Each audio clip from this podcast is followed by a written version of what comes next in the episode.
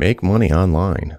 So, Nick, one thing I've always, always, always admired in you as a business owner is your ability to take sabbaticals from your work. And uh, honestly, this is this is more me just asking you, like, how do you do it effectively and help educate me and help educate the listeners? So, uh, I know you take a month off. I know you set the boundaries effectively. Walk me through what that's like from like your perspective and the client's perspective, and how that plays out in practice.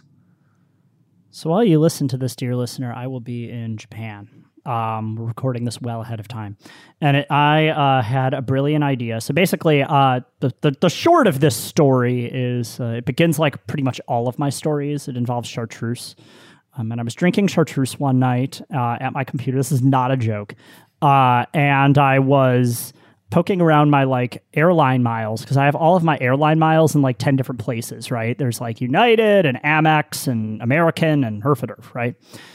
So I uh, I'm like taking stock of all of it because I feel like they're getting up to high numbers, and I'm like, well, maybe I can do something about this. And this is like March of last year, right?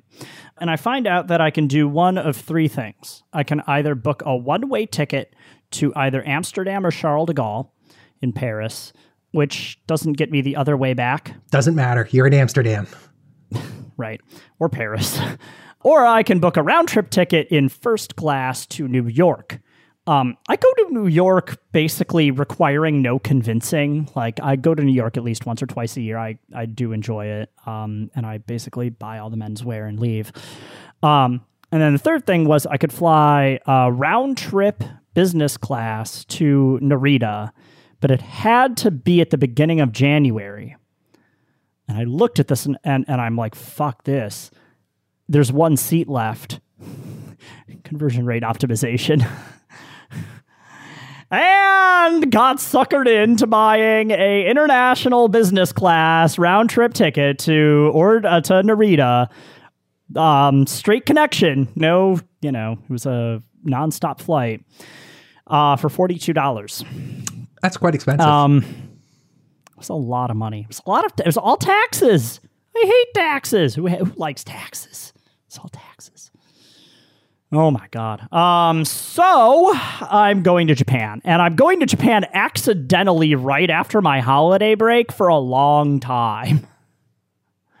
Oops.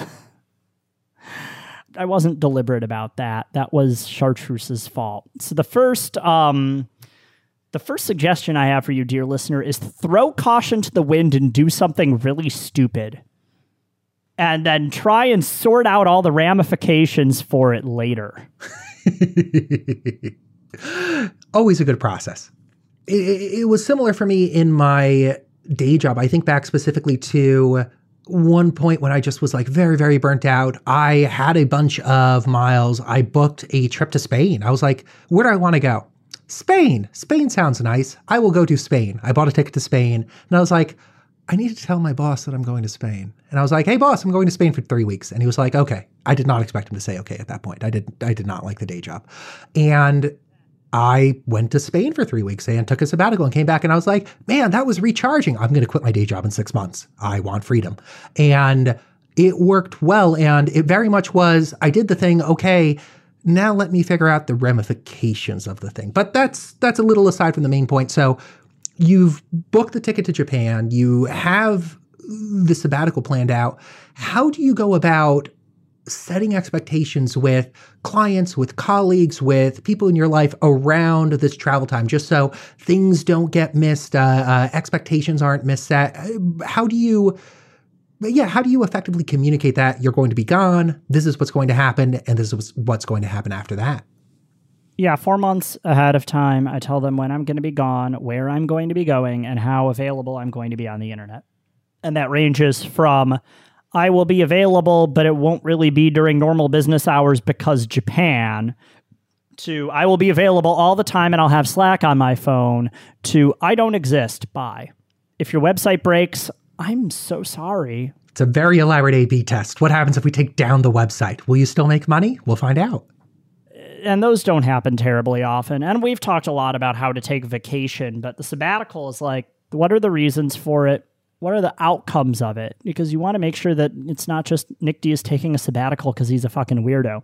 Is billing going to continue during the sabbatical? Um, is there going to be prorating or refunds? Are you going to have to find another guy or gal to take over? These are all questions that a client is going to be thinking about, and you need to head them off months in advance, like far enough in advance that they're like, oh, okay. And so like when I when I signed on a client in August, I already had the Japan thing done, right? Because March.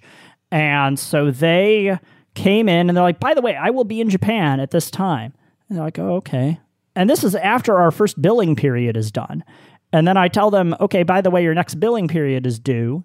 And they're like, "Okay, great. You've been doing wonderful for us. You made $500,000 on Black Friday weekend. We love you." Okay, great. Here's the billing link. Okay, great. We've paid. Here's the strategy that's going to take place while I'm in Japan, like week after. Because you need to make sure that the time is actually going to be locked in. And you, by doing that, you have to pay me, right? Like, I can't, I'm not going to give you my Japan strategy until after that happens because maybe it's irrelevant. Maybe, uh, maybe it would actually wave you off of the engagement. And that's weird because people take vacation. So I sat down and I was like, and I already had this strategy prepared. It wasn't like I was making it up. And they're going to have tests running while I'm out. So they're still getting value from me. But like, yeah, no, I'm going to cease to exist for a minute. And it's not because uh, I've turned off my phone, it's because you're in Florida. I'm in Japan. That means that when I'm waking up, you're going to bed, right? Like, or something like that. It's very significant time zone difference. Um, so by dint of that, we're just not going to be hanging for a minute. If you want to ping me on Slack, eight hours later, I'll probably reply. Um, and setting those expectations very, very clearly. Knowing how time zones work helps a lot. The fact that I live in the city of Chicago, which everyone on earth thinks is in a different time zone than it is actually in, um, has helped a lot on that. It's helped me be very empathetic to differences in time zones, especially when there are 15 of them between you and the client. Um, because um, usually there's one or two between me and the client.